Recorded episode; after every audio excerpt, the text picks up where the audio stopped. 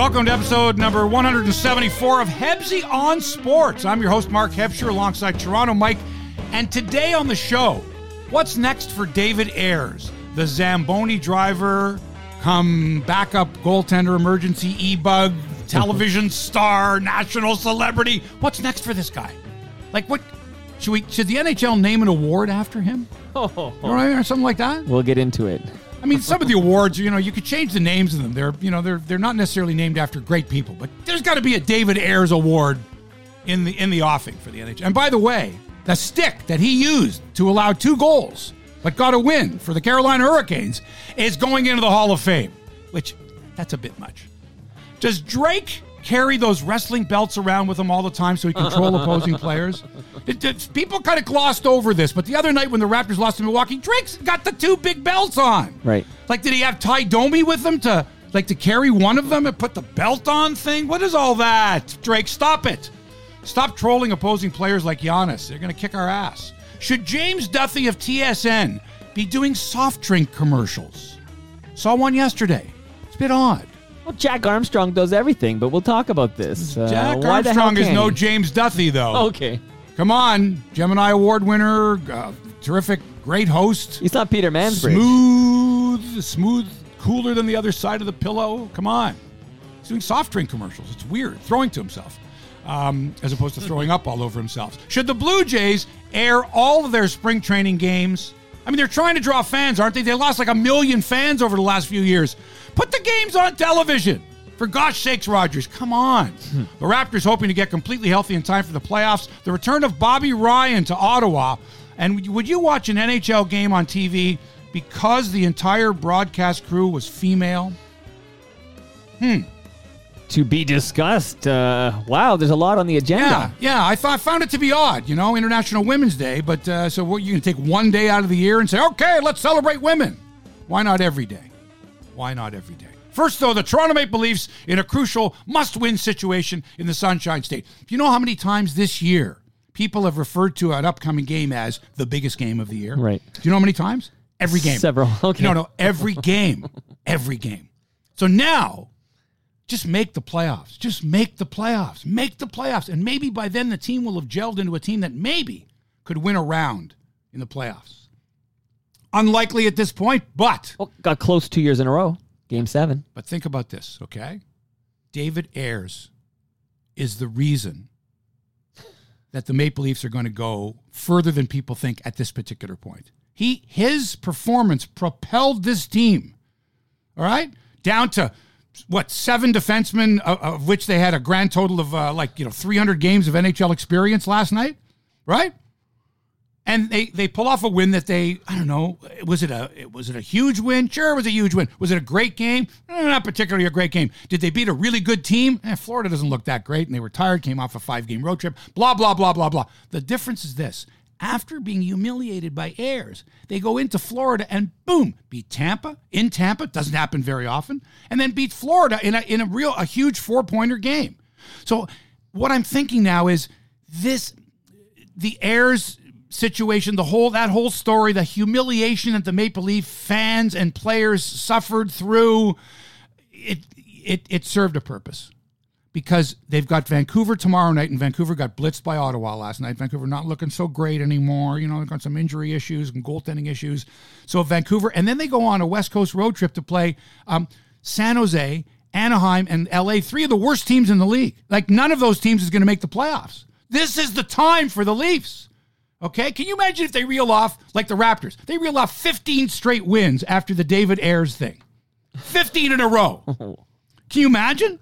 They're, they've got two, two in a row. They should beat Vancouver tomorrow. Those three games on the West Coast. Come on, this is going. This is going to propel the Maple Leafs into a position that when they make the playoffs, and they will make the playoffs, they're going to scare the shit out of Boston or Tampa. They are because it this can't happen every year. The Leafs can't have a good team on paper and everything, and go to the playoffs and get beat in the first round. It can't happen every year. But now you see that without Cody Ceci, Morgan, Rielly, Jake Muzzin, and, and even a shaky Frederik Andersen, they could still win games.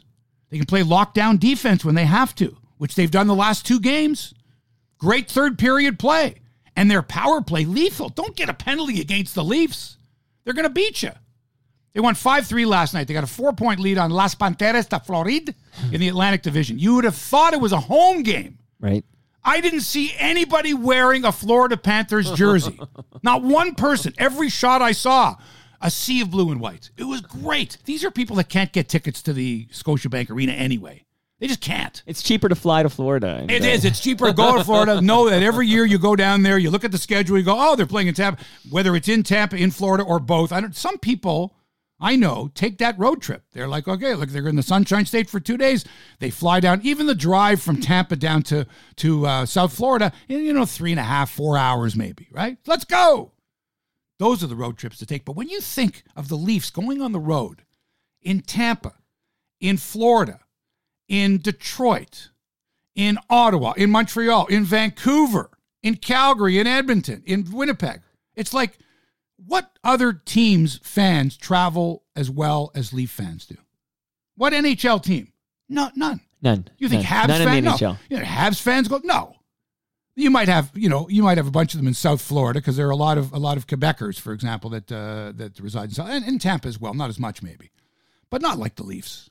But as the only English uh, Canadian city to have a team for so long, we sort of uh, Yeah. brainwashed the uh, generations, of you. And then No. fathers are passing it down to their children. It's, and it's then, like the Yankees. Iconic. Even if the Yankees were to have gone the last 25, 30, 60, 50 years without a World Series, you'd still it's still iconic.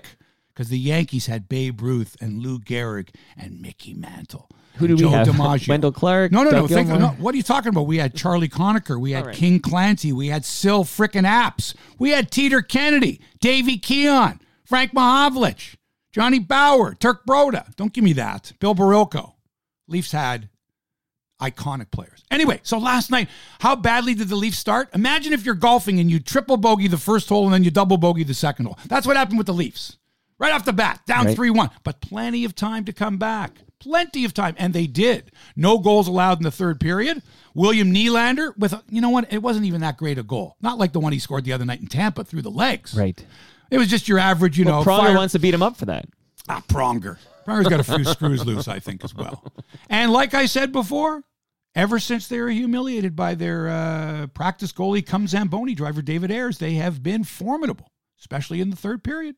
Tuesday in Tampa, they had that uh, 4-2 lead going into the third. They gave up a goal, but then they hung in there. I think they what did they have one shot on goal in the third period or something? It was ridiculous. But they proved that they can play some defense, and that's a that's that's a key thing. So uh, Nylander got his 29th of the year. Player of the game, though, Zach Hyman. Oh, yeah. He, you know what? He I was watching him last night and I go, this guy reminds me of Wayne Cashman. Wayne Cashman was your prototypical power forward. He'd go into the corner and he'd take his licks and he'd take on two guys and he'd, he'd come out with the puck more times than not. And he'd stand in front of the net and he'd bother the opposing team's goalie and he'd take shots and whatever and he'd knock rebounds in. A few years ago, I wouldn't have given you two cents for the hands of Zach Hyman.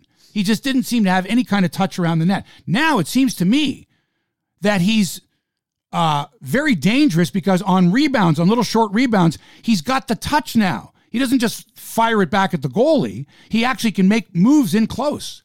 And he's got 20 goals on the season. All right? 20 goals and 36 points in just 46 games. Wow. Last year, 21 goals, 20 assists in 71 games. That's quite an improvement. And I think he deserves consideration for the Selke Trophy as the NHL's best defensive forward. And no one works harder on this team. Nobody. Nobody, man. That guy, you know what? I'm confident that every time he goes, uh, you know, into a corner or against the boards, he's going to come out with the puck.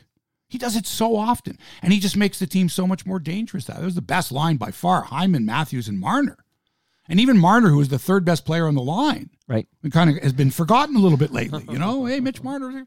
Um, and Nylander starting to earn that salary. You know, he's uh, he's just playing with a lot more confidence. Although I still don't in the neutral zone, he still overhandles the puck a little bit. But I'm not going to complain. In Auston, I think he's at 42 now. Am I, or am I, am I wrong? 42, 43 now. I but he's uh he Is it- scored another one last night. yeah, I'm worried that this countdown to. I hope the countdown to 50 doesn't get in the way of the fact that the Leafs have to make the playoffs. We need him to score if we're Yeah, going to make the playoffs anyway. right. And Mike, the Leafs will only go as far as Freddie Andersen takes them. He looked really shaky in the first, settled down after that. He has to be your go to guy for uh, tomorrow's game against Vancouver. And then the Leafs go out west for games in San Jose Tuesday, LA Thursday, Anaheim Friday.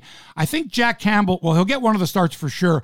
Likely in LA. I'm thinking Freddie plays Tuesday against San Jose. And then in the back to back, he lets Campbell play the first game in the uh, against LA, and then he plays against Anaheim. So he gets a couple of days rest in between because, like I said, I've said many times, I don't want this guy to be a, a puddle of sweat out there. Uh, and uh, you know he's going through a pretty shaky period now. He let in that one really bad goal yesterday. Yeah, and that's the other thing too is when he lets in a bad goal, everybody talks about it. That goal, that puck You has got to be stopped. Ray. Ferraro, that puck has got to be stopped. Right. You've got to be stopped. Jeff O'Neill, that puck has got to be stopped. You're going to have those every so often. His teammates picked him up last night, and he did a pretty good job, uh, you know, uh, holding the fort down the stretch. By the way, if you think the Leafs like playing in Florida, they're going to love playing in the Golden State. This the timing could not be better for this team. I'm telling you right now. After that humiliation, it could not be better. Uh, and the Leafs are 25, 13, and 4 since they fired Mike Babcock and appointed Shelly Keefe as their coach. Not Sheldon. Sheldon? You think from the guy from Big Bang Theory? Sheldon? Shelly. Shelly Keefe. Okay, I feel bad for Jack Campbell. Real briefly, is that uh, he didn't he did not score the uh, lucrative Campbell soup uh, gig that that went to uh, what do you want to call him? Borscht? Uh, what's the uh, nickname you've got for Borscht man? Right. Ilya Mikheyev? so the original soupy got it. Too much talk about soup. Too much talk about soup. Soup is not a Um, meal, Jerry. During the pregame show on TSN last night, I tend to watch, I like to watch the half hour pregame show, depending on what network the game is on. Right? But sometimes I end up watching a, pre, a show thinking that the game is going to be right on at seven o'clock.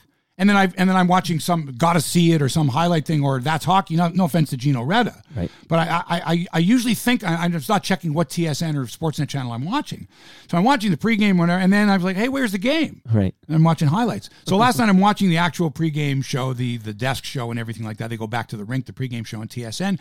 And James Duthie said, "We'll be right back after this." And he throws the commercial, and then he's in the commercial. he's in a commercial for a soft drink. Where it's him and three other guys, and they're dressed up like a barbershop quartet, and they're singing a song. I don't know what the song is, but but but the commercial is for a a soft drink of which he's drinking, and I'm kind of I'm going. This is kind of weird. Tell me why. I'm, I'm well, it's weird because he threw. He just went from being James Duthie, Sportsnet anchor. Uh, uh, sorry, TSN. Sorry about that. TSN anchor. They He tried went- to get him. He went from being TSN anchor and well-known host. Uh, of the Olympics and all that, uh, you know, and uh, Canadian Screen Award winner, multiple winner, James Duthie, to throwing to a commercial of him being in a commercial uh, promoting promoting a product, getting paid, and I'm sure he got paid very, very, very well for this commercial. And I just thought, wow, man, that's just, it sort of goes against the taking particular individuals and making them stars.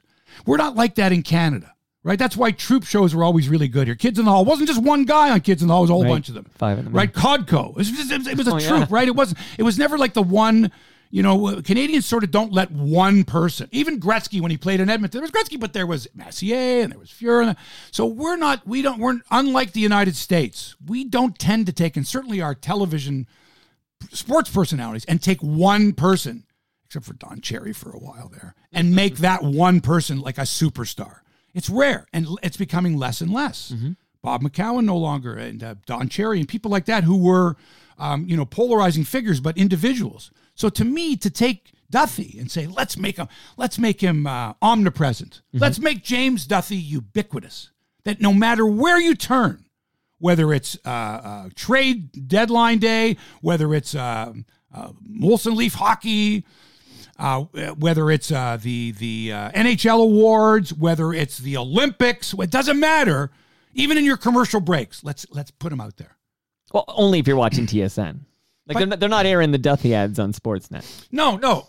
but again, I just sort of find it like I, again. I mean, I, you know, what's he going to say? No, I don't want to do this. Like, you know, here, here, James. Here's thousands and thousands and thousands of dollars. it's a no-brainer It's for great him. for your profile. We want you to do it. TSN is going, yeah, this is great. Yeah. But there's sort of a line being blurred between, you know, the the especially if it's on the same show. If the commercial shows up during uh, the, the the curling on TSN, that's a different thing. But when James Duthie has just been, you know, uh, talking about. Uh, you know NHL trades and insider information, and you know he's an authoritative, uh, you know, uh, he's a journalist. I Well, you guess, know, right? it's not news. and he, but is he a journalist? And then he's a, well, is he a journalist or is he a spokesperson for this particular soft drink company? I just found, it just it just looked odd. It looked odd in the context of him uh, being on the desk at TSN and then throwing to commercial, and it's a commercial featuring featuring him drinking a soft drink and then singing in a barbershop quartet. Okay, Anyway, but I've heard you read ads on this very program. Oh yeah, yeah. Hampshire. Oh yeah, absolutely, absolutely. again, again, that's exactly right. hundred percent. That's to support the show. Are you telling me you think TSN is desperate for ads, or they said someone says, "Well, listen, we're not going to buy ads on you unless you put James Duthie in those ads."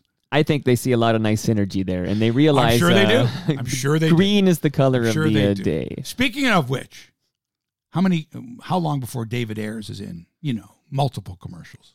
How long? I mean, this guy, the Cinderella story. This is. Let me of- hear your take. People have been waiting great a whole week for this. They wanted this Monday. They're gonna. They waited till Friday. You give us the full take, and then I'll give you my. Uh, All right. First of all, okay, if you look at it now a week later, okay, it's coming to an end. His 15 minutes has become a week or so, and it's wonderful. It's great. This guy went to the biggest TV shows in America, had a visit with Gary Bettman at the NHL offices.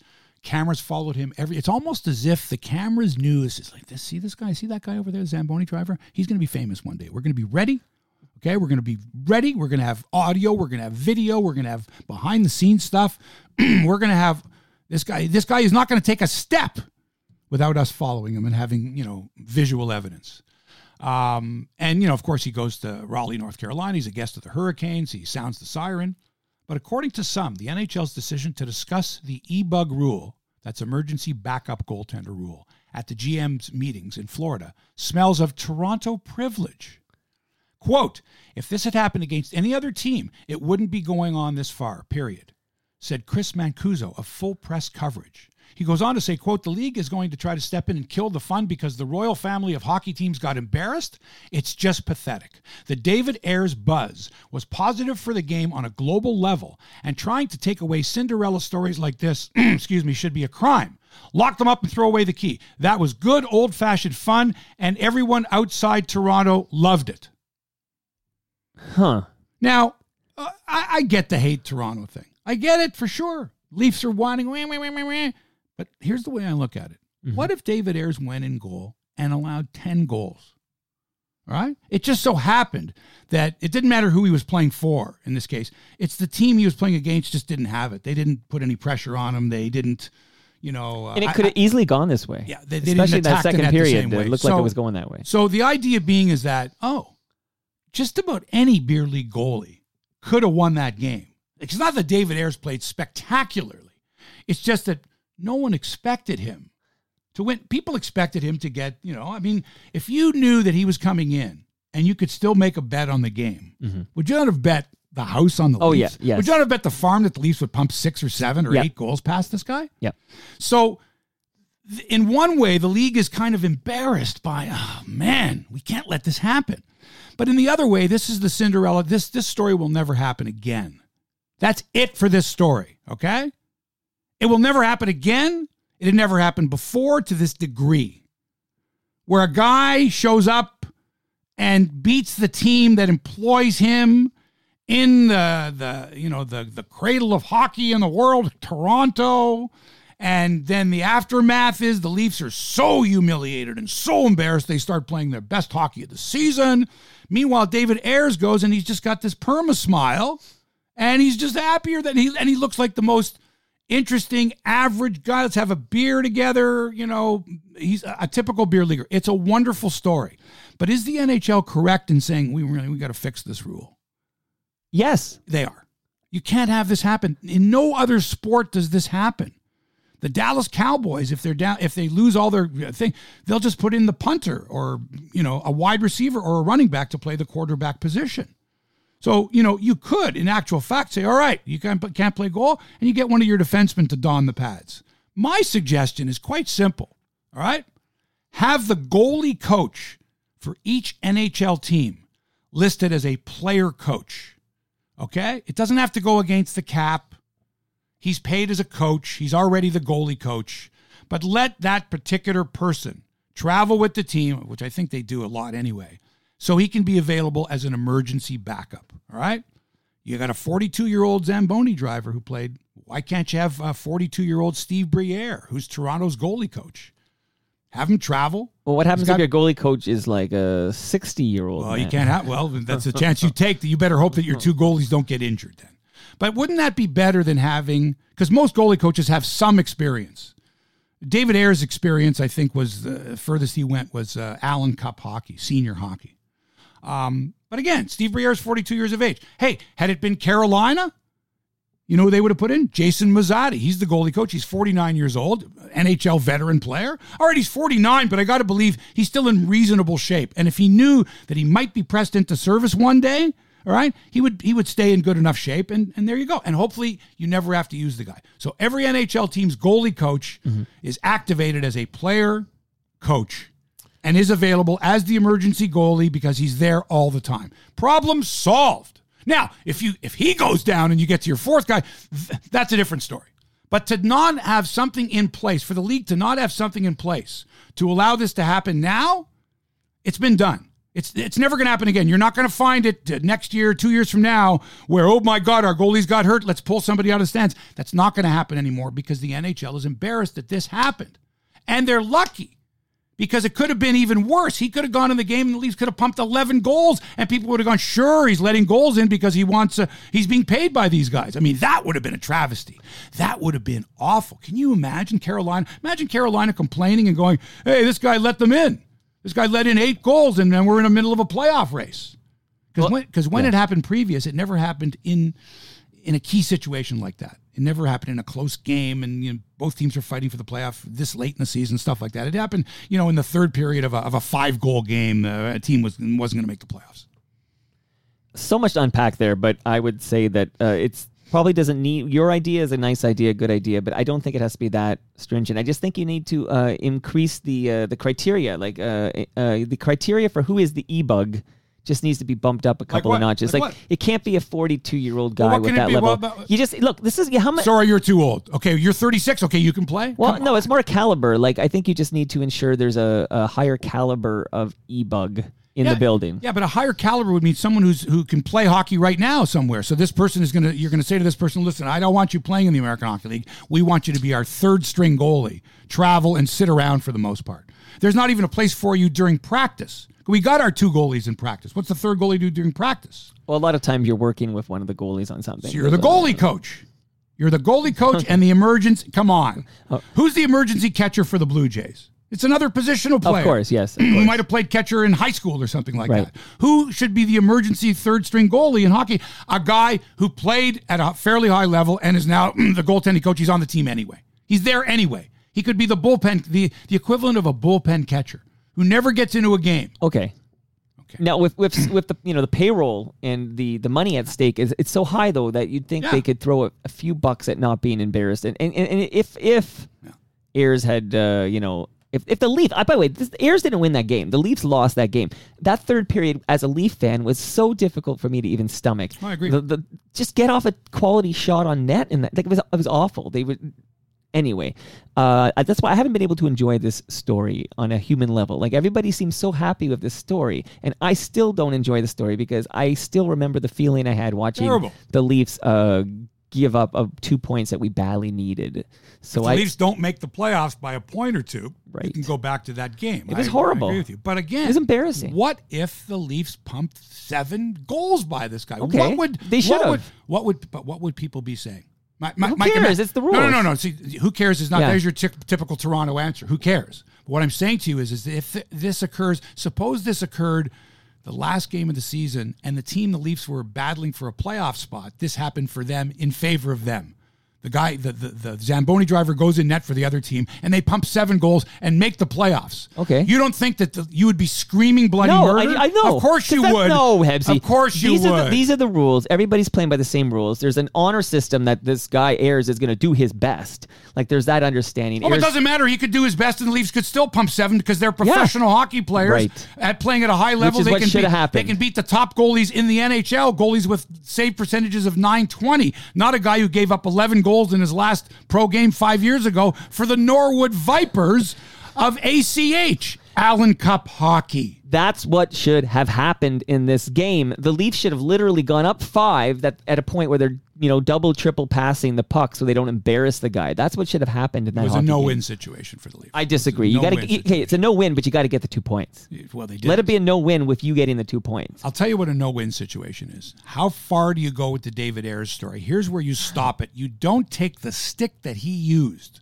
to give up two goals and put it in the Hockey Hall of Fame. Yeah, weird. You don't do that, okay? I mean, Paul Henderson, according to a lot of people, should be in the Hockey Hall of Fame. But to go, forget the Henderson stuff. Get that stick from David Ayres. He allowed two goals with it, but he became the first what? So when they display it, is it going to be, kids, come, come, gather round. You see that jersey there, that Carolina Hurricanes jersey with number 90 on it? You see that stick there?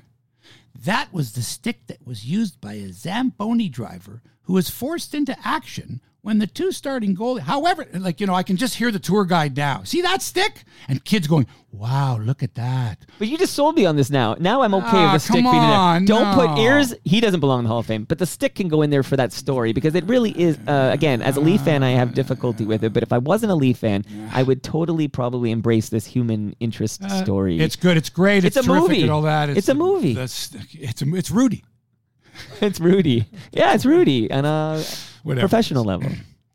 All right. Uh, I think I'm, I'm not going to say we're But- never going to hear the end of this guy again, but uh, yeah, you know, listen, a, g- a good run, good for David Moy. Uh, gave David Ayres. Good for him, but the Leafs really uh, embarrassed me as a fan Yes. by uh, what they did. in Well, the it'll all be forgotten when they make the playoffs, knock off Boston in the opening round, or Tampa. They go all the way. Promise. Uh, speaking of great stories, uh, how about Bobby Ryan of the Ottawa Senators? 100 days sober, he returns to the Senators lineup and has a hat trick in front of the hometown crowd as Ottawa beats Vancouver 5 to 2.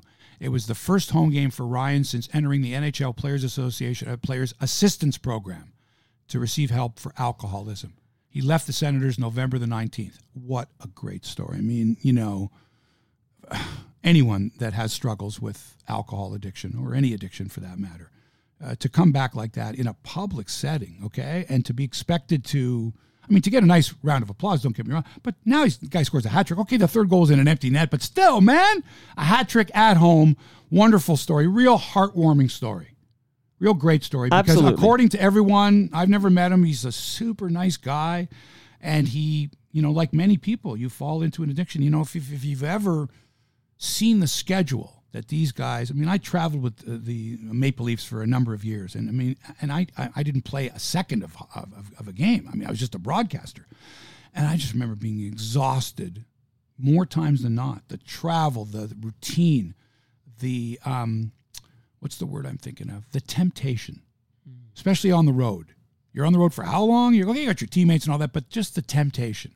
And alcohol is such a large part of the the the ritual. the culture. The ritual. The we're ritual, going out right. afterwards. We're going for a few beers. Okay, that's just you know. And these guys are top flight athletes. They can sweat it out the next day at practice.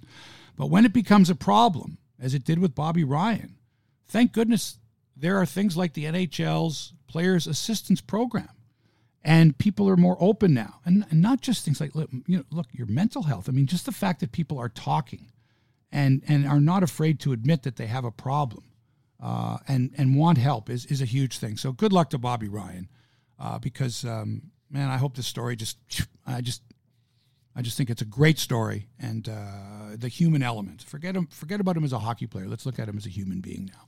Agreed.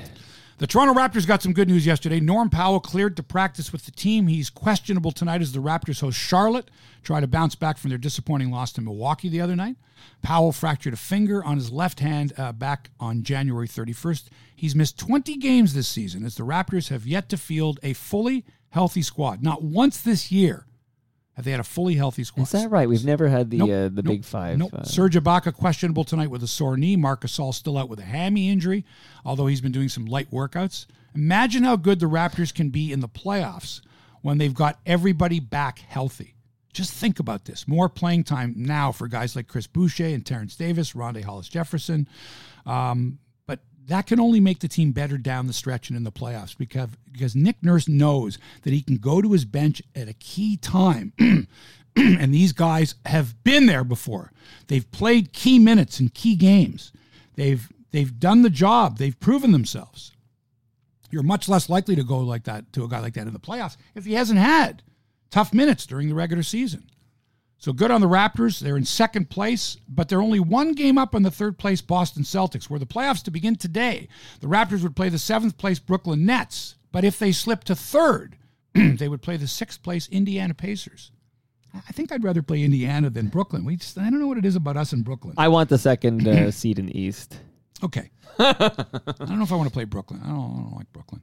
Um, Say it, say it. Come Uh, on. What's the line? Well, Fuck F, Brooklyn. F Brooklyn, yeah. uh, all I say is this: stay healthy, stay healthy, and the, this Raptors team may well go as far as last year's team. Boy, I'm just imagining this team clicking on all cylinders with everybody healthy and a solid bench. And I'll tell you, Milwaukee's, you know, because of what they did the other day, Milwaukee with the team they have and the experience that they have as well are the only thing that's going to stand in their way. I really, I think everybody in the West is going to just beat the hell out of each other in the playoffs. Here's hoping for a uh, Milwaukee Toronto conference final. That would be amazing. Yeah. Oh, by the way, and and what did you think of Drake trolling Giannis with the uh, large championship? I never have a problem with Drake's antics. I know a lot of people like to- antics. yeah. Is that what you call those antics? well, what do you call those? Shows up courtside with two big belts, heavyweight Those are championship antics, belt. right? I I think it's all you know. You know, Drake. You know, we're the champs, and uh, he, has, he has fun with it. You know, I, I keep forgetting that. It's great. You, I keep forgetting that. I really, I think everyone should be walking around with T-shirts or hats saying, Oh, we know, should all have those belts. 2019 champ, yeah, and belts. And the and the rings, the big bling rings. Oh, I've don't got some think we should forget the- I don't think we should by the forget the fact that we are the defending NBA champions. What? I have an inside source, an unnamed. I will not name. I know uh, who it is. No, it's you don't know this person at all. You sleep with this person? No. How would she friend? know any? No, no. This She is knows through no, a friend? Not not Okay, related. all This right. is something completely different. Uh, completely different. Uh, talks about the rings, the championship rings. There were six tiers. I don't even know if it's been reported, but so there were six tiers of rings. You know, there was the the the most expensive one that went Yes. to the players and some executives and stuff, and then it keeps going down and down. Right. And then I think the sixth level went to the fan- fans. the fans, Right, yeah, right, the- right. the but I 19,000 see. I didn't who realize showed there up were that six tiers, but there was some great controversy with some of the people who have been, you know, who got a fifth tier, which was one above the fan, and they allowed you to buy into a, a, a, the one level above. Like I'm not talking about that top level. Obviously, Right. no one's buying into Right, anything right. above. But if you, for example, were given the third tier, Yes, you could. you could buy into up. the second tier. You, could can never bump into the first. You could upgrade, right, You could upgrade all the way. It's like it's a, it's like any of these private clubs. You can't you can't upgrade to the very top one because that's exclusive. But you can upgrade from the fifth level to the third level. You pay a little bit more, and now you have these privileges. It's the same thing in this case. But there was some great Now, controversy you can only bump up one. the fifth wait, you can only bump up one level. correct. So if they give you the fifth level, Right, you can go to the fourth. you can go to the fourth. get You can't buy your way to the second. third to the example. second, but not you can't do second to the first. Got it. But there was Okay. some controversy with some people who, I don't want to. Who? I, I, I'm not Come comfortable. on! Afterwards, I'll tell you. Come on, But general manager? Some people who General received manager? level five, General which is manager? one above fan. Chief scout, No, no, no, no. Much What? lower than that. But Sorry. people Trainer? that are visible, Trainer. Visible people visible people, trainer, that are have assistant been coaches, work with the for very little work of the team. assistant coaches. No, no, no. They're-. Imagine the assistant coaches got the fifth level. physiotherapist. No, fourth level, but right, only one above the, what the fans got. Fans got the sixth level. Oh, the sixth. There's six levels, man. I know, but I got a whole thing. And So if uh, I see was somebody on the fascinated. street with one of the rings, Right. and can I may I ask them what level ring they've got? What You- is you that a can. third level there, fourth, or fourth? Did you upgrade? you were a fourth, but you upgraded to a third. Is that really yours? Did you pay for Right. the upgrade? six tiers. I couldn't believe because I in my mind there was two. The, the I thought there was two tiers, like the one for the fans and the ones for the people on the team or associate of the team. But there's six tiers. Uh, Raptors hosting Charlotte tonight. The Toronto Blue Jays announced that the protective netting at Rogers Center will be extended down the length of the first and third baseline walls. We, we knew this, but they made the official announcement uh, Right. the other day. They say the netting will run to section 113C on the first base side and 130C on the third base side. That's pretty much just before it angles its way towards the outfield wall. So even if even if you were sitting way out in those sections, the ball likely wouldn't be traveling at the same velocity by the time it got to you that it would if it was a liner that went screaming, you know, above the dugout or something like that. Right. The 9.1 meter height of the extended netting will match what was in place behind home plate during the 2019 season. The color and knotting will also be the same. Now, I think it's a great idea, and certainly the safety of the fans is of paramount importance. But, Mike, I want to see if it affects the vision of the fans, especially those sitting in the first few rows. You pay big money for those seats. My buddies have seats in the second row. Um, I get uh, you know a number of tickets during the season. I love sitting that close, second row, with, even with third base, great seats. Am I going to be bothered by having to look through a screen? Are fans who are used to having a clear view going to be their view is going to be altered? Again, is it going to be like peering through a mesh? How's that going to look when for years and years you and never mind that you had a chance for foul balls? They're not all screamers that come that way. A lot of them are pop flies, left, especially off the bat of a left-handed hitter. A pop fly that's going into the seats. That's half the fun, right? Now I get it. But I mean, if you're going to go and you're worried about getting hit, don't get tickets in the sections where line drives are being hit. It's That's the all, smartphones. that's all I can say. And all I say, if you're going to watch your smart, or have a rule saying don't, you can't be on your smartphone, which is done. Just don't sit in the areas where you could get hit by a screaming line drive. And if you do sit in those areas, it's like when you're on a plane and they say you're sitting in the exit row. You are responsible if something happens. This is your row. You're like the monitor. Well, the same thing should apply if you're sitting in an area where you could take a puck in the mouth, a puck in the mouth. Listen to me from hockey, a, a, shot in the head. Right. All right. And if you're the least bit concerned, and your girlfriend or your or your mother or, your your kid. or your kid or whatever it is says, uh, you know, I want listen. I just want to let you know we are sitting in an area where you cannot be looking at your phone. You have to.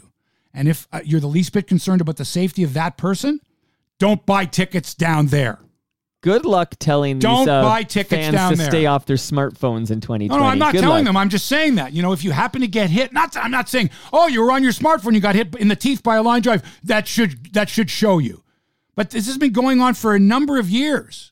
What I'm telling you is that what's happened recently is young kids, two year olds, have been sitting in these in the action seats where their parents or people around them should know and say, listen, this guy's a right handed hitter and you're down, you're sitting down the right field line. If he's late on so and so's fastball, he's going to hit a screamer. Right. You'd better be prepared. And even last year, where we were sitting, a screamer came right past us, and this girl made an unbelievable catch. Luckily, she had a glove. I'm Right. talking in the second row, Right. right, just past the dugout, like even with third base. A screamer could hit any one of us. I'm sure someone would have gotten their hand up, maybe, but maybe not. Someone not paying attention, or a kid, or an elderly person is not going to be able to. If that's the case, don't get seats in those areas. I, That's, I'm very uh, That's all I'm gonna interested in your feedback when you get to a game All this gonna say- season. I can't wait to find out uh, don't if be you got sitting, used to it or what you You'd thought. better be prepared. Every pitch, game's too slow for you. Go sit up behind home plate where there's screens where you cannot get hit. Right, if you want to be that close to the action. Okay, but now of course the Jays are doing it for you because it's a liability. It's done, right? It's a, it's a liability. It's a insurance company made them liability issue when you don't need the bad publicity. You know, the last thing you need is to find. And the other thing too is when a player hits a line drive and hits somebody, they're they're they're they're toast for the rest of the game, especially if it's a kid.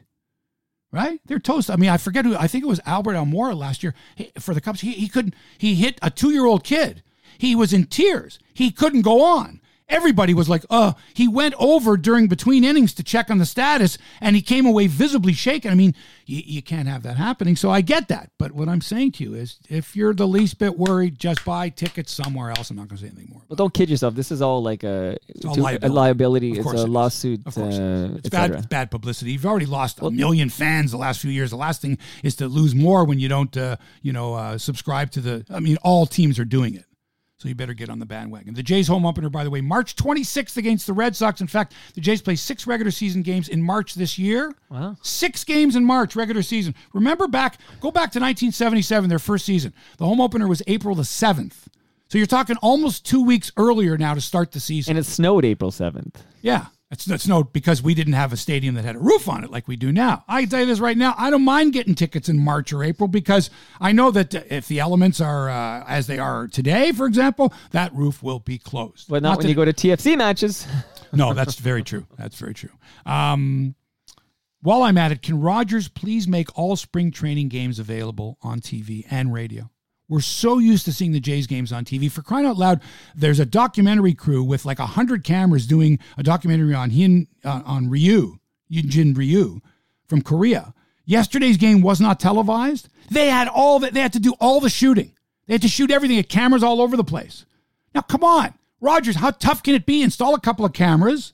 Even if your announcers are sitting back home, like they are with, and I watched the um, Montreal uh, Impact in the uh, CONCACAF Champions League, and I'm convinced that I know that the game in Costa Rica, they didn't send Luke Wileman and um, Steven Caldwell to Costa Rica. Okay. They just have them call it on a monitor, which is quite, um, uh, it happens quite frequently, in soccer especially. I mean, the great soccer announcer Andres Cantor sits in a studio in Miami and calls these games from all over the world off of a monitor. He's not at the games. But I'm watching and I see, unless I see a shot of the announcers at the actual venue, unless they show them, here we are, here's Luke Wileman and, and there's Steven Caldwell in Montreal at the Olympic Stadium, I'm convinced that they are in a studio in Toronto calling the game off a monitor. So why, even if they're going to do that, why wouldn't the Jays do that? Hey, listen, set up a camera. I don't care. And have your announcers sitting in a studio in Toronto. Don't pay their airfare, don't pay their per diem, don't pay for their hotel. Just have them sit in a studio have the live feed available, and call the game off a monitor. How tough can it be? Oh, there's first base coach so and so. There's so and so. There's Vlad. He swings and misses. You don't have to be there. We've proven that before with other sports. But at least, at least let your at least if you're going to introduce fans to the game, have the games available. Or why on not your let the, channel. you uh, got seven different channels. Let that. the radio crew simulcast. Yeah, like, let something. them call both for spring training. something. We get instead we get these crummy highlights where it's a one camera shoot. We get three strikeouts from you. We get a strikeout by Nate Pearson, strikes out the side. Vladdy hits a line drive. That's it. There's your highlight package. Come on. Come on, Rogers. You've got dough. Spend some of it. Give us better spring training coverage, please. Sun Yang, China's controversial swimming superstar, was banned eight years in a doping case stemming from destroying a drug test sample with a hammer back in September 18th. That's not my drug test. Smashes it with a hammer. Sun, who owns 14 combined Olympic and world titles between the 200 meter and 1500 meter freestyles, received the ban from a court of arbitration for sport today. He is appealing to a Swiss federal court. Listen to what this, listen to this guy's rap sheet. He was previously suspended three months in 2014 for a banned stimulant, though the punishment wasn't announced by Chinese officials until after he served his time. None of Sun's Olympic or World Championship medals have been stripped. The 28 year old remains China's most decorated swimmer with six medals between 2012 and 2016 Olympics. Only Michael Phelps owns more individual swimming world titles. Sun's 11 are tied with Katie Ledecky. Sun won the 200 meter and 400 meter free at last summer's World Championships in South Korea. There, freestylers Mack Horton of Australia and Duncan Scott of Great Britain refused to stand on the podium with Sun and shake his hand, respectively, at separate victory ceremonies. And after the latter, Sun turned to the bronze medalist Scott, pointed a finger in his face, and told him, You are a loser. I'm a winner. Okay? Doping and so, so as if there isn't enough controversy. First of all, we don't even know if the Olympics are going to take place. Right. The coronavirus is so. You know that they just today announced that they had canceled the Geneva Auto Show, which is a massive, massive event. They've canceled it. I mean, what's going on in the world now? For, I mean, with the coronavirus and and with the world markets, It's bad. And the, the, and and I know for a fact that a lot of these sponsors have insurance that if the Olympics doesn't go, right, that the money they invested, uh, their insurance company will look after a, a portion of that. There is a real fear that there may not be an Olympics, and I don't know what the timetable is, but I think you've got to either uh, you've got to make a decision by May or June, right? I mean, the Olympics are in July, I think. Right. You No, gotta- scary times. it's man. scary stuff. I, I will tell you the contingency plan for Hebsy on Sports. If we're quarantined during this, uh, we're gonna do this uh, via Skype. You're gonna just sit in your own place and then come in, and then we're gonna do episodes of Hebsy on Sports uh, remotely. Man, see what's happening with the markets. This is scary stuff. it's, it's scary I stuff. don't know. I heard the president of the United States say that there's no problem. It's gonna just go away. Yeah, but this is going. This this is massive effects. I mean, you're going. I mean, I'm only. I mean, I'm looking at it. well, I mean, just sporting events alone. You know that in Italy, for example, where um, it's pretty serious. The there there are games going on, like the game in Rome yesterday. There was no one at. They wouldn't allow spectators to watch the Europa League match uh, yesterday, and the same thing's going to happen this weekend in Serie A in soccer at certain stadia uh, no fans will be allowed. That's how bad the coronavirus is. Imagine playing in front of an empty, Well, remember the Orioles did it? yeah, an empty stadium. I mean, that's crazy. And so uh, uh, this is going to be serious stuff. If there's not going to be an Olympics, man, Oh, I know. I know. Let's hope that. Uh, oh my God. Let's just hope we can scientists can figure this out and we can contain this. 17 year old Leylah Annie Fernandez, a Canadian from Montreal who's ranked 207th in the world, won her fifth consecutive match and is now through to the semifinals in Acapulco. Fernandez, who doesn't turn 18 until September, might end up being this year's version of Bianca Andreescu, who hasn't played a competitive tennis match since last October 30th, when she withdrew from the WTA finals with a knee injury. She is questionable for Indian Wells, which begins the week after next, and she is, of course, the defending champion there. The injury suffered at the WTA finals wasn't her first of 2019. Remember this about this girl. Mm-hmm. She uh, retired in the round of 16 at the Miami Open last March. she, uh, after the first round of the French Open in May, she retired due to a shoulder injury. She also left Wimbledon before the competition even began. Mind you, she did win the Rogers Cup and, of course, the U.S. Open victory last September. But since then, she's withdrawn from the Australian Open. Didn't play Fed Cup, even even though she was dressed and they said she would play. I don't think they were ever going to take a chance of having her go out there and play. Uh, I think that was just for show. And then she withdrew from tournaments in Dubai and Qatar. So here's hoping Bianca Andreescu, who I don't even remember what she looks like anymore, or I can't picture her. I can't picture her on the tennis court. Do you know what I mean? I can't it's been so long.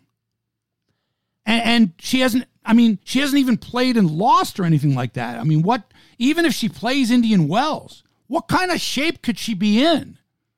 You know, match uh, condition if she hasn't played a competitive match since last October the 30th. How good could she possibly be, even if she plays Indian Wells? we got to get back into game shape. We gotta we gotta get her healthy enough to get back out there. And uh, remember, we we, we want to win more majors. And uh, let let's hope. Uh, I, I, was gonna say you can't remember what she looks like. You can probably remember her lying on the court yeah, after yeah. winning that U.S. That's Open. so long ago. That's so long ago. Right. It's either uh, feast or famine with this girl. She either is gonna she either enters and wins a tournament, or she's not healthy enough to play, or has to withdraw.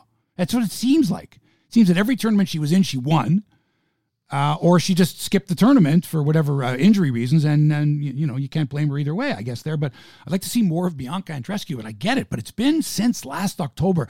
Did she need to have surgery? Did you know what I mean? Is right. it just rest and rehab? Is she icing it down every day? What's going on? And by the way, if I'm a betting man and I'm not, I would bet against her uh, playing Indian Wells. Oh, but she's the defending champ right? But you're not going to risk long term. Uh, but how long issues. do you go? What do you take a year off? What is it? Well, yeah, actually, if you had to take a year off, and you're 18, how old is she? Nineteen years right. old. Well, that's 18, what you do. Years old. She take a year off at that age. If you a have year. to, a year. Yeah, without surgery. I don't know. I mean, wouldn't you get something surgically repaired? I don't know enough about the injury, but wouldn't you get it surgically? Well, I'm not her repaired? doctor. I should wouldn't you get out, it surgically but, uh, repaired and then start a rehab program and say, okay, she's out for eight months? I mean, you know, November, December, January, February, March.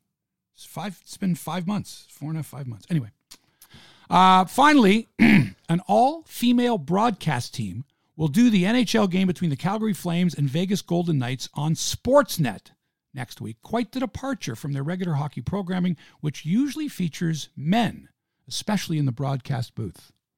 Right, because we're used to seeing Christine Simpson on the, the ringside, but we're not used to uh, women in the uh, broadcast booth. No, not at all.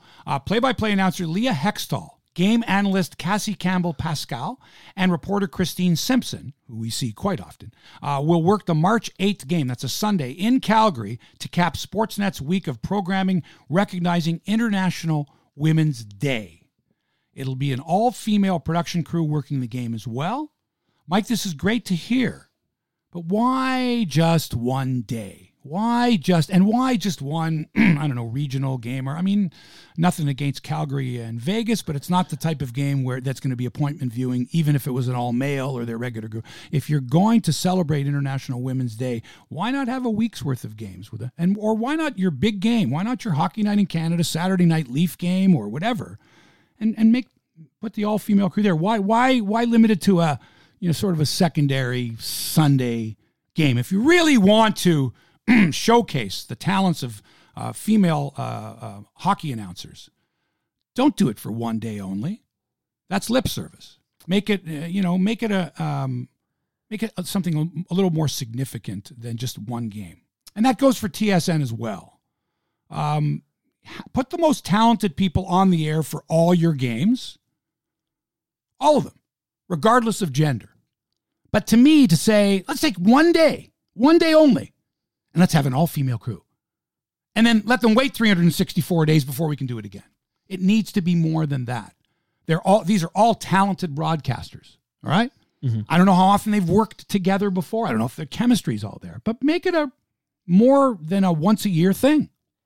Uh, I'm with you that it- it's it comes across uh, as a stunt. Hate patronizing time. It's a stunt. So, but then I always think, well, before I poo poo this stunt, maybe look at the, the fact that at least they're doing this. I don't think I personally have ever watched a NHL game that was called by a, a woman before. Like I've, I've never done it. And not because I wouldn't watch a game that was called by a woman, because I only watch Leaf games Right. and playoff games. That's what I watch. But here's and so- I've ne- I don't think there's ever been one. But here's so here's my question. If they were doing a Leaf game, you would watch it because you watch every Leaf game. Correct.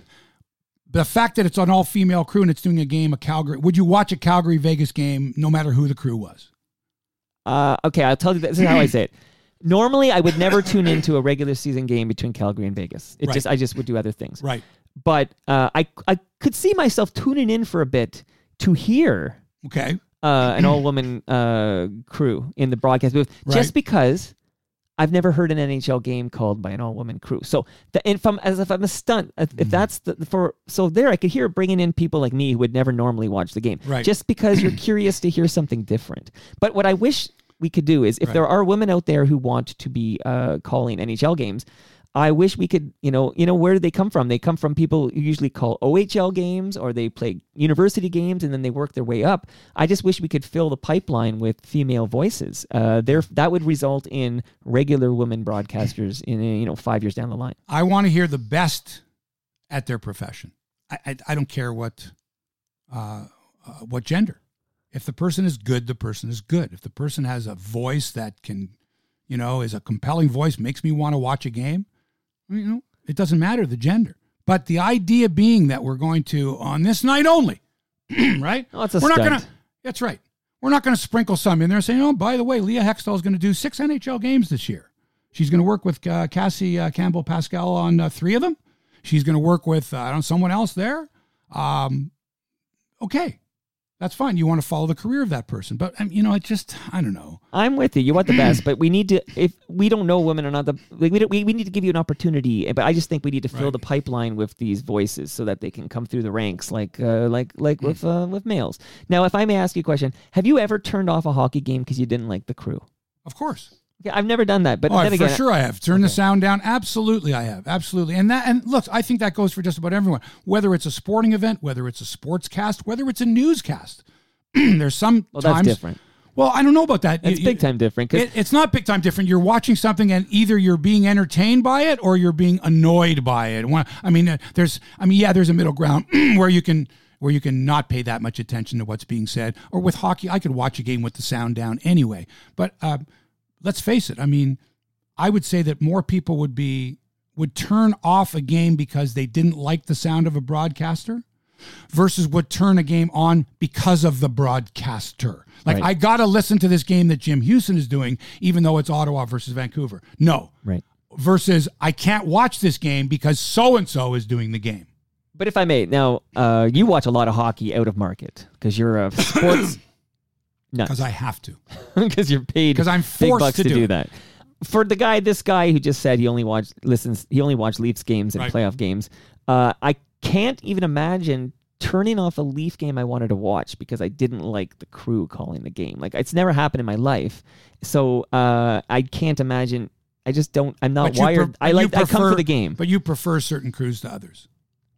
Yeah, I always preferred. So when you're uh, watching the Bob Leaf Cole, game, but I never turned it off because it wasn't Bob Cole. Right, but when you're watching the Leaf game, you're going, "Oh, good, I like this crew," and you're uh, versus, "Oh, it's on this channel." I don't know, I was crazy about that crew there, because I'm going to ask you, who's you know, what crew do you prefer? Now, it can't be Bob Cole and Harry Neale anymore for you. Right. All right, They're gone. So you've got to choose. Joe Bowen doesn't do the games on television anymore. So the idea being is that when you flip a game on, mm-hmm. to me, this is the way it used to be. When you turn a game on of your favorite team, you have there's a certain comfort level you have with the broadcasters. They're at every game. You're comfortable with them. You're familiar with them. You like their tone, their style, whatever it is. But when you turn on a game and it's a different crew every game, and think about this: the Leafs have had five different crews the last seven games, I think. if I'm not mistaken. I mean, sometimes it's Chris Cuthbert and Ray Ferraro. Sometimes it's Gord Miller and Ray Ferraro. Sometimes it's John uh, B- uh, Bartlett and Greg Millen. Sometimes it's Jim Hughson and Craig Simpson. Sometimes it's it's who we got tonight. Right. We, who is it tonight? Oh, it's Saturday. It's the it's the it's, it's the Hockey Night in Canada game. It's Hughson and Simpson. So this idea that you know who are they playing? First of all, who's the Leafs' opponent? We know it's the Leafs. Who's their opponent? Question one. Who's the broadcast crew? Question two. Now, we all have preferable broadcast crews, but I'd like to know, I'd like to think that the game that I'm watching, the broadcasters doing that game, have seen every Leaf game. Everyone, every shift of everyone. They didn't see it live, they saw the highlights of it, and they can speak chapter and verse, like every Leaf fan watching, to what happened. Versus a guy who goes, well, you know, he's he's one of the guys is there and he's like, well, I, I, didn't, I was doing the Montreal game that night, or I was doing another game that night. I, mean, I didn't see the the the check that Kapanen put on so and so, or what. I saw a highlight of the fight, but I didn't. So I want someone that's got context. I want someone that's there for every game, and that's why with Joe Bowen, you know, he's seen every freaking game. That's true. He's seen every game. he can recite chapter and verse. This happened back in 93 with Andreychuk. Hey, this happened. You know what I'm saying? Right. Versus a guy who's like, oh, well, I think that, uh, you know, I know that the last time I saw them play, this happened. No. You're going to broadcast a game. I want people that have been there. And so, if we can go back to the game that the three women are going to do, Mm-hmm. um, they're going to have to make it seem as if they know everything that's going on and everything that's gone on with the Calgary Flames and the, um, the the Las Vegas Golden Knights. Not not not necessarily what's going on in the entire NHL, but you're doing a game featuring those two teams. You'd better know everything that's going on, everything. Because if a Calgary Flames fan is watching, and this is regardless if it's a woman or a man, and going, wait, you know what? I'm not sure that analyst or that person knows what they're talking about. I don't know how many games they've seen this year of the Flames. You've got to have credibility. And credibility to me is someone that has seen the game that can that knows what's going on because everybody watching, fans of that team, have watched every game. They know what happened. Don't you remember what happened back in November with this and that? And they know. And if the broadcaster doesn't know what the fans know, then to me you've got a credibility gap going there. Hmm, I uh, I gotta. You're gonna be shocked by this, but uh, I barely notice who's calling these games. Like Well, I you just made my point. like because but on it's television, just noise in the background. It's just someone, yes, someone calling the play. Are you telling me, Right. Mike, yeah. that just about anybody could sit behind a microphone, watch a game, describe what's going on, Of course, I'm not. saying and you'd that. be okay with it? Of course, I'm not saying that. You need. Wait, wait, wait. You would be okay with it because as long as you get to watch your, I would hockey team. probably in that situation. I'd have to Right. turn the volume pretty low. It wouldn't yeah. matter who's doing the game, right? It wouldn't matter because you said so yourself. You I'm telling really you, don't notice I'll- who's doing. I'm telling you, I don't even. I, if you ask me You're right now who called yesterday's game, I couldn't tell you. You. So you made my point. You Did I? made my point. Yeah, you could watch the game with the sound down. It wouldn't make a difference. You wouldn't know. You're Well, not I- the, the broadcasters. The, the the people calling the game are not. They don't have your. It's the game that has your interest. the Doesn't matter who's that calling. has my interest on Makes television. no difference who's calling it. Only on radio it matters to me. Okay. so good. so uh, yeah. So uh, if it this this uh, stunt by Sportsnet is better than nothing, I just think at some point we need to allow uh, you know through the pipeline, through the farm system, if you will, Right. women voices to have a chance to call games that matter, which means Leaf games or playoff games. Look, I said last year when they had the Rogers Cup tennis on, why isn't the entire, and it was the women, it was uh, the final, of course, was Bianca against uh, Serena, who withdrew. Um, why wasn't the entire broadcast team women? There's your perfect example there. You had Tracy Austin, you could have had Caroline Cameron doing the, you had Ivanka Osmak courtside, but there were some men as, as part of the broadcast. And I thought there was a perfect opportunity, right, to have an all female broadcast for two for the uh, Rogers Cup um, female. Uh, uh, uh, But why is that okay not the NHL thing? It's the What? same thing. You're just you're It's only not the same thing though. It's not because my assumption is is that these women have been following tennis all year long and they can speak to what's going on on the court better than a man can. They can they can empathize with I don't know the lonely travel of a female uh, tennis player versus that of a male tennis player. A 17 year old. Imagine this Leylah and Annie Fernandez, 17 years old, traveling the world. How tough must that be? Can a woman articulate that to me better than a man? Perhaps she can. And maybe Rogers should have done that. It didn't have to be on International Women's Day. It could just be randomly in the middle of the summer. Guess what? Our entire broadcast crew from the uh, Rogers uh, Cup is female. Entire production crew, entire broadcast crew. You think people are going to go, oh, no, can't have that? No, of course not. Of that's course a perfect, not. That's a perfect time for it. Fem- women calling women's tennis, an all female crew. right? Yes, but why can't women call men's tennis? I didn't say that. They couldn't. right. But start with an all female crew calling a female sporting event. Start with that. Do that all the time. All the time. Okay? You got the Rogers Cup every year. You got the men in Montreal. Well, this year it's the men in Toronto, the women in Montreal. Send an all female crew and and do and cover it. You know, the, the ESPN does it pretty much, don't they?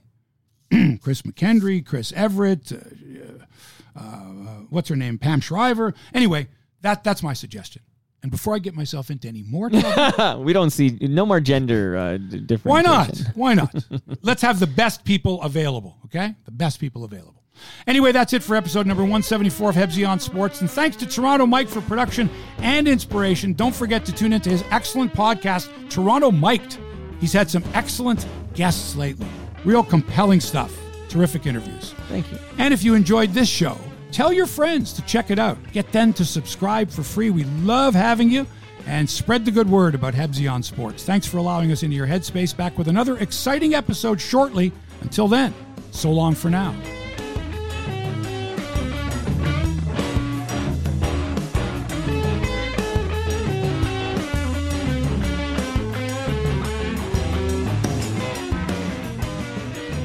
This podcast has been produced by TMDS and accelerated by Roam Phone.